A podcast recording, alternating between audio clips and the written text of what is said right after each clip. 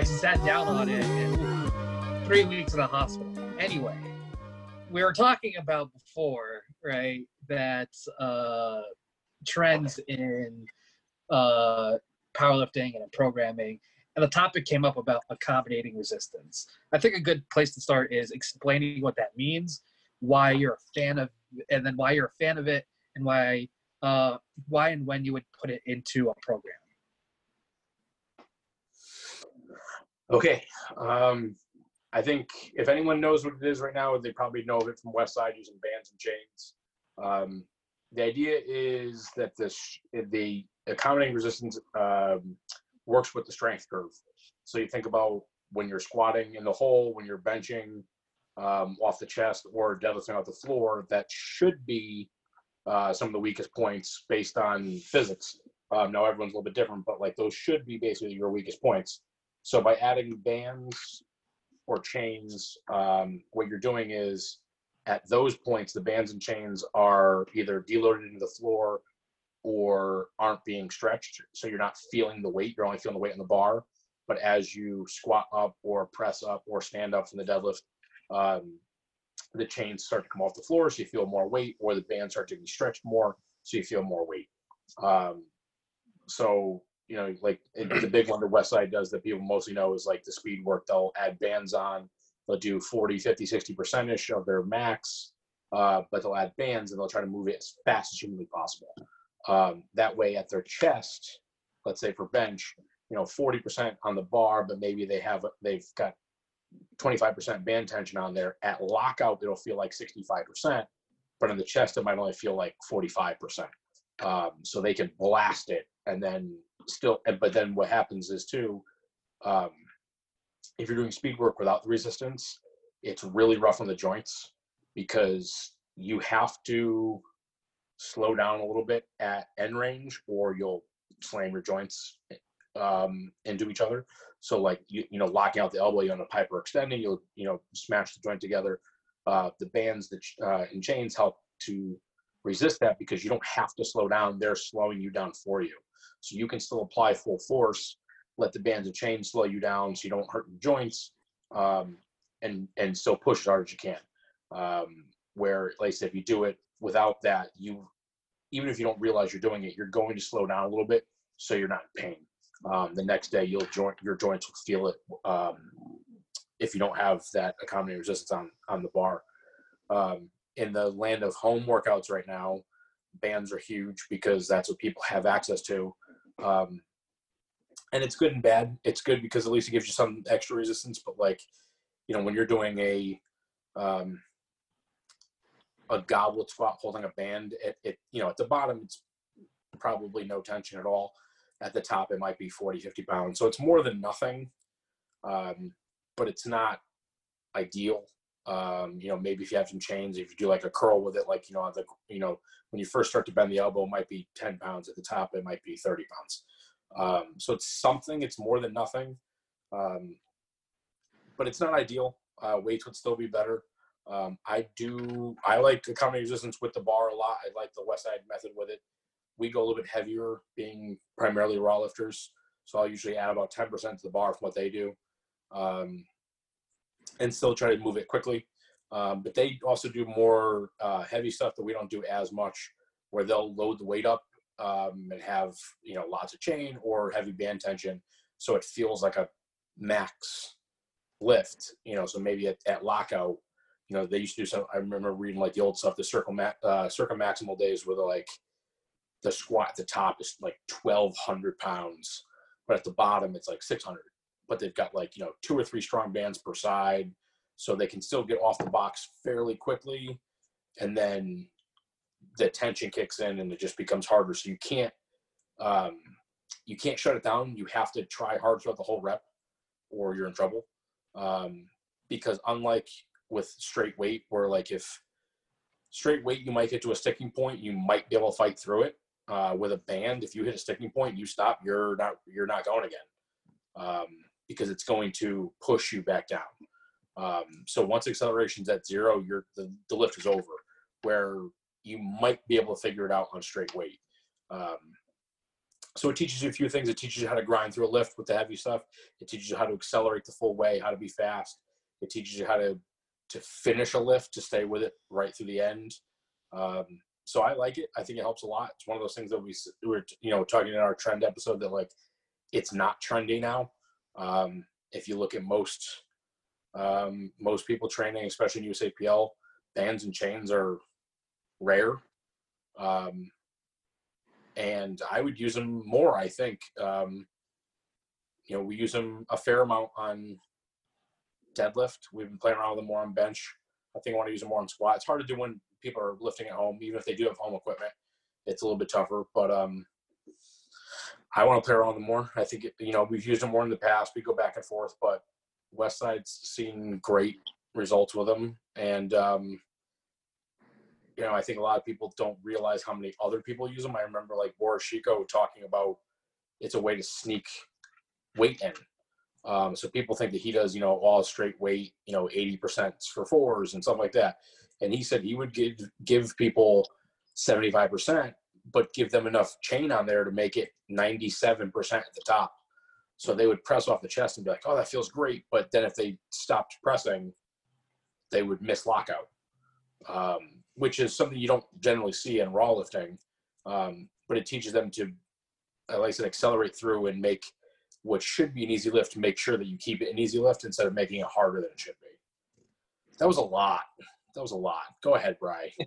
no, I, I mean, you kind of covered all of it. It's, um, I, I think we've used it in different phases of training throughout the years, and I I like using it just to, especially I think you kind of played around with using it leading up to meets and peaking up to meets because you want you want that feeling of, of just a little bit you know heavier weight. Maybe we're taking you're walking out your opener, uh, you know, with with at the top, which would be your opener, but add some chains onto it. You know, it might help you kind of prime yourself to uh, handle a little more weight on your back. Or um, I think we've used it to kind of, I mean, I didn't want just to kind of not punish taking points, but just accentuate, you know, where we could find out where the, the weakest part of the lift is and just be able to train it and maybe not need to throw a ton of straight weight on, but just be able to, to, to hold a little heavier weight without just crushing yourself. So I, I, like using it in all phases of training, and I think we've messed around with uh, using it with a lot of implements, even just like kettlebells or, or, dumbbells or any implement too, just to kind of change the lift and get better and kind of develop a skill in any kind of different position. So yeah, I like using it a lot. Like I like you said, that's that's good input on what you said. Like uh, one of the things I have written down is like as a goal for people, and we don't always push it as far to this, but the idea would be to close to a meet our last like some maximal day. I would want to see a single with your opener or your planned opener, um, which is going to be depending on the person, 88 to 93 percent. Um, so it's still sub maximal, but it's hard. Um, but depending on what that is, have the rest of it up to the plan third in chains.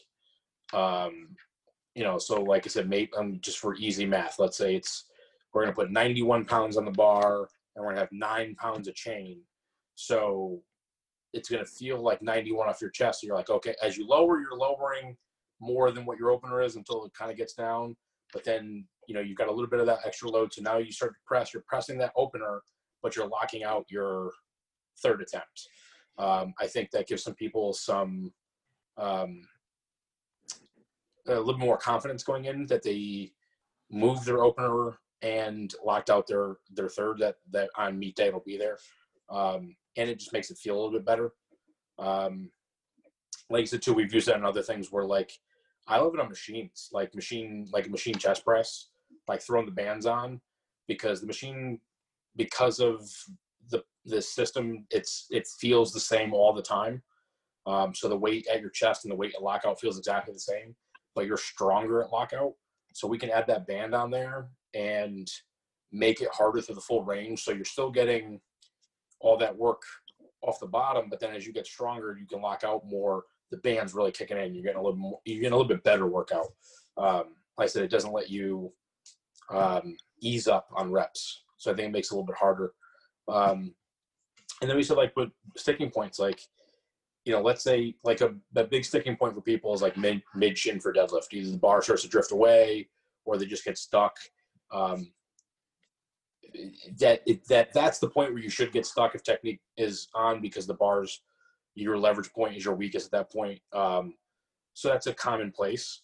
So that's one where like I'll have we'll throw some chains on. So I'm trying to have you speed through that spot, just blast through that sticking point. But then when you go to lock out, we've got another 80 pounds of chain on there, and you broke through your sticking point because it was it felt lighter. But then lockout, you're like, holy shit, that was heavy. Um, and maybe um, maybe it was heavier than what you can normally lock out because the chains allowed you to kind of finish a bigger lift. Um, bands, same idea. Like I said, we haven't done it as much with bands. Um, I think in the future we're going to see a little bit more of that. Um, I've got lots of ideas with that. Westside has shown a lot with that. Um, I love Westside stuff, so like I think that's great. Um, but uh, yeah, I th- like I said, I think that's something that like people don't. They're probably using it now because, like I said, for home training, that's one of the like people have bands. They're easy, um, so at least it's adding some resistance. Um, but I like to see them go back to the gym and actually attach some of it to the bar and see how it changes the their the feel. Um, I think you can get a lot out of it. I think it just kind of like makes you take the the weight more serious sometimes too. Like I, I I've seen it people like walking out of weight with with the bar too, and it's like a weird foreign feeling. But if you have more weight at the top, you might treat the lifts more seriously. You might put more effort into it just because you're you're primed for just this heavy weight on your back or uh, like your over your over your chest. It it just kind of makes you take the weight more seriously. I don't Right, know, I- like a reflex of having it, but like I've had way better. I've, I've produced so much more force off my chest with chains on the bar sometimes with just straight weight just because like fuck, it's way heavier at the top. So yeah you you have to be faster because like i said before like if you're not you're gonna when you hit that sticking point especially the bands the bands are gonna pull you back down the Yeah. chains are gonna like are gonna slow you down to a point where you can't accelerate anymore but the bands are actively trying to decelerate you so you have to blast through you have to put more force and you can't put 80% force you have to put 100% force or you're in trouble um, so yeah, like I said, I, I love it because a lot of people will they'll coast. They'll get to the point where they know they can finish the rep and they'll just finish it and not put the same effort in. Yeah. Where, like I said, you throw chains or a band on and all of a sudden they miss a lift that they should have hit. Um, so I think that helps a lot. And like I said, like yeah, walking it out, you know, you walk out with a hundred pounds of chain on there, you're like, this sucks. Um, but it's a hundred pounds of chain, so that means when you're at the bottom and maybe it's going to feel like twenty so the bottom you're going to be able to blast out of there so you can you can probably lift super maximal weights but at the bottom you're not lifting you know it depends on what you load it like at the bottom you might be sub maximal but at the top you're above so that's that's something i'm really intrigued by all the time too like you know if we can throw enough on there and we'll probably need to buy more chains for some people but like if we can throw enough on there where at the bottom maybe it's 80 85% but at the top it's 105 um, now you know at least you like it teaches you that you have that finishing strength. So missing a lift isn't necessarily because you can't lock it out. It's because you can't accelerate through some point earlier in the lift um, Yeah. you know if you get it far enough you're gonna like everyone's gonna lock it out if they get far enough but it's that when you get to that point that you know maybe two inches out of the hole or two inches off your chest and acceleration just shit the bed um, and now you can't move um, where if you can learn to blast through that, and that's what like Dave Tate talks about all the time. Um, if you can blast through it, then you should be able to finish the lift. Now, I don't think that speed work in, in of itself is going to help a ton with the strength. I think it's just going to help you apply your strength better. Um, so, like you know, if you have the if you can if you can bench press 400, but you're only putting in 350 of force because that's all you need to do, it's going to feel like a hard lift. But if you're trying to press 400 pounds when it's only 350 on the bar, you're going to crush it. Um, and that's what I want to see. I don't want to see sub maximal weights done in a difficult manner. Unless there's a specific reason for it. But very rarely do I want to slow you down or, like I said, make you use less force to make an easy lift difficult. I want to make, I want to like what you said, like you know, you're putting that mental effort into of treating it because it's heavier. Like Ed Coan would say, like treat your lightweights heavy and your heavyweights light. Like get in the get in the habit of taking out 135, but acting like it's 405 bench. Yeah. So you know, I hate when people like get up there to squat and they unrack the bar or 135 or 225 or whatever it is, and their walkout's different, their setup's different, their breathing's different because it's light. So it's not. They're like, eh, I don't have to worry about it. That's when you get hurt. You don't get. Hurt. I don't see a lot of injuries at like max weights because at max weights you're like you're paying attention to every single step of the way where the bands or the chains kind of make everything feel like a maximal weight. So you're right, it does make you focus on the task at hand better than Mhm. just than just moving 135. And then like if you look at like Matt Wenning talks about like on the on the velocity trackers, uh, which I know a lot of people have, like that your speed work should be at one meter per second per rep. Which if any of you have tried that, is holy shit fast. Um, I'm pretty sure I can do that with like 20%. Um, more than 20%, I'm not so sure I can move at a meter per second. So, how many people are are not lifting to their potential because they're slow? Um, and again, I don't think like just doing speed work is going to be the end all be all. We did this um, years ago where we did everyone like just everyone did a speed like several speed blocks to try to get faster and what we did was we got really good at moving lightweights fast Yeah. um, but we didn't necessarily get stronger um, but that's because i kind of like i took the idea from westside but i didn't do what westside did which is one day strain one day fast um, so when i added it more to like the heavy days we got a lot better effect out of it um, and it's another thing that like again it's submaximal so it's it's one way I use it. It like it primes you for that heavy day because you're not as beat up from it. Um, instead of going heavy all the time, it gives you like a little bit of a back off, um, almost a way to like deload without deloading, um, before having to go into the next thing. Um, so I like that a lot. Like I said, that's why I think I want to use it a little bit more. Um, we use it a lot on deadlift days, bench and squat. We don't use it as much, but I want to add it a little bit more. Um, yeah, I mean that's. I think if you just hearing like I know Dave, one of Dave Tate's big thing is just like you need to learn how to strain. Like our our sport is straining. Like you have to learn how to do like move under maximal loads. So it's it's tough because you you can periodize that however you want, but if you're if you're constantly overloading with straight weight, you're gonna like you're gonna hurt yourself. So I- think it's just it it, it it it provides overload, but it teaches you the skill of treating weight, like treating it how it should be treated. You should you should be training maximally, but it doesn't have to be maximal weight. So I think just learning learning the skill of doing that and keeping that in your training, I think Bands and Chains just kind of Yeah. bring that in. So and that's gonna i mean that leads a little bit more into like you know dave being coming from west side like that leads a little bit more into the west side idea of like i'll try to use some of the percentages that we use like you know high bar i generally assume it's going to be about 10% weaker than your low bar i assume that safety squat bar is going to be another 10 to 15% weaker than your uh, high bar so let's say you're a 500 low bar squatter then high bar i'm thinking you're around 450 and safety squat bar for easy math, let's say you're around 400. Um, so I can have you do a max effort safety squat bar and you can be using 400 pounds, which it's still a max effort. It's still, you still have to strain, you still have to work for it, but it's a hundred pounds less than what you would be doing if it was, uh, you know, a low bar squat. At the, at the end of the day, like people realize if they branched out a little bit more that absolute load matters a ton. Um, you know, the relative intensity of those two lifts, that might be 100% of your safety squat bar max compared to 100% of your low bar max. Um, so relative, it's the same difficulty, but it's still a 100 pounds less. And that absolute load matters a ton. When you see, like, when you take these guys that are deadlifting 800 pounds, that takes more out of them than the smaller women that are pulling 400.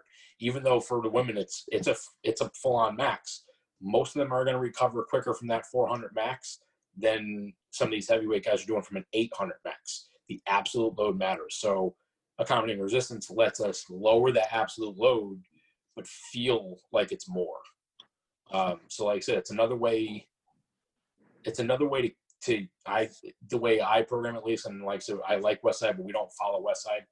Is that we can keep training without taking time off. Um, for all of you guys that are like that, you know, this is the longest time off you've had with me ever because we don't deload. Like we deload one week before a meet, one to two weeks after a meet, depending on how how you feel after the meet, and then we train. So we don't deload often, um, or ever really. You know, like I said, like if there's not a meet, like well, I won't peak you because if you're not competing, and we'll just we'll kind of reset and go back and build our way up again. But you know, there will be some easier days, but there's no deloads. Um, and part of that is by using different absolute loads and accommodating resistance helps a ton. So, what is the um, circumstances in which you would avoid using bands and chains for like a certain athlete? Or like, is there a reason why you wouldn't use it for some people versus other people? Um, I think, I mean, almost for everyone. Um, if you're super new and your strength level is very low, um, then we probably won't use it because you might die. Um, you kind of have to have that technique get dialed in enough and need to have enough strength. Um, so to give an example, like usually Westside will tell you that for benching, it's um, the minis, so the red bands, uh, and you double it over the bar. Um, and I have no idea what the tensions are. I know there's a couple different people that have done the math and that have done tensions. I don't know what they are. Um, but they talk about that they always use the minis. Well, a lot of people can use the minis all the time. Like Brian, you'd be fine using the minis. But if you're like a 150, 160 bencher and you put the minis on, you're probably going to eat the bar. Um, even at 50%. Like, you know, you're talking 75, 80 pounds in the bar, but it, it's going to add 20, 25 to the chest and then enough at lockout that you might not be able to lock it out. Um, so at that point, um, we do have the micro minis, the thin orange bands. That helps a lot. We can use those. Um, but if you're not strong enough to move it, then that's one obviously. Um, and if your technique is a little off, because the bands are going to really, they're gonna, they're they're gonna magnify anything wrong. You know, if you get forward, they're really gonna just rip you in, in, in like out of position because of they're pulling. Um, so we got to make sure that your technique's right. Same thing with the chains. Like the chains, like, and we try to make sure the chains are always on the ground a little bit so they do, um, they don't swing. Um, but the, when you move, they are going to sway a little bit and they make you stabilize more. So if you're not good at stabilizing yet, um, either through, you know, just your core stabilization or being, you know, knowing how to like wedge under the bar and crank into and get tight, then we might not use that stuff because it's going to get sketchy pretty quickly. Um, if your joints are really beat up, now I know I said before, like like this does help with your joints, but like if you're really beat up, that extra tension can add to it. So then we might back off then. Um, but then I'll probably back off a sub uh, off a speed work anyway, and we'll do more just like volume work at a slightly lower intensity uh, to get that working instead of trying to like accelerate through, which might beat up your joints. Um, so that's probably the only times I think that we won't use it. Um, you know, if you're thinking like time wise in a program, like I'll definitely do it at the beginning for speed work. Um, and like Brian said, I'll do it, you know, a week or two out from a, um, from a meet to get that feel of it. So we'll use it like throughout an entire training block. Um, but yeah, I think you get probably like the easiest way to say is you got to have like a minimum strength level. Um, you know, like the chains that we use in the gym. Um, I do have big and small ones that helps, but the bigger size chains are 22 pounds a chain. So you load one per side on bench at lockout, maybe it's going to be 35 pounds because I said some's on the ground, but the bar is 45. That's another 35. If you're not ready for that, like you know, if you're a hundred pound bencher, it's it's still like fairly hard to top. And if you put 80 pounds in the bar, it's way over your max.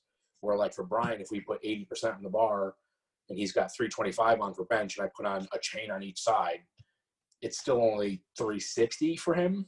So 90%, but like, you know, 80% off the chest, 90% of the top, he's going to be fine with that. Um, but a weaker lifter, like I said, someone who's like maybe under a red plate, like they're going to feel that real fast. Um, and putting the lighter weights on, like the lighter chains we have are about six pounds a chain. I, I think it's it's so light it probably doesn't matter. At that point, just get stronger. Yeah, I think Dave, like Dave says you can't flex bone. Like you got to get, you just got to build some muscle and get stronger. Yeah.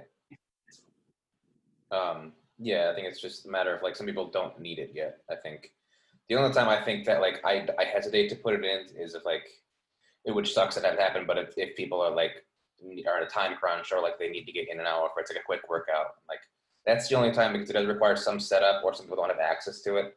Uh, but in a perfect world, and if, if the technique and strength is there, I'd like to incorporate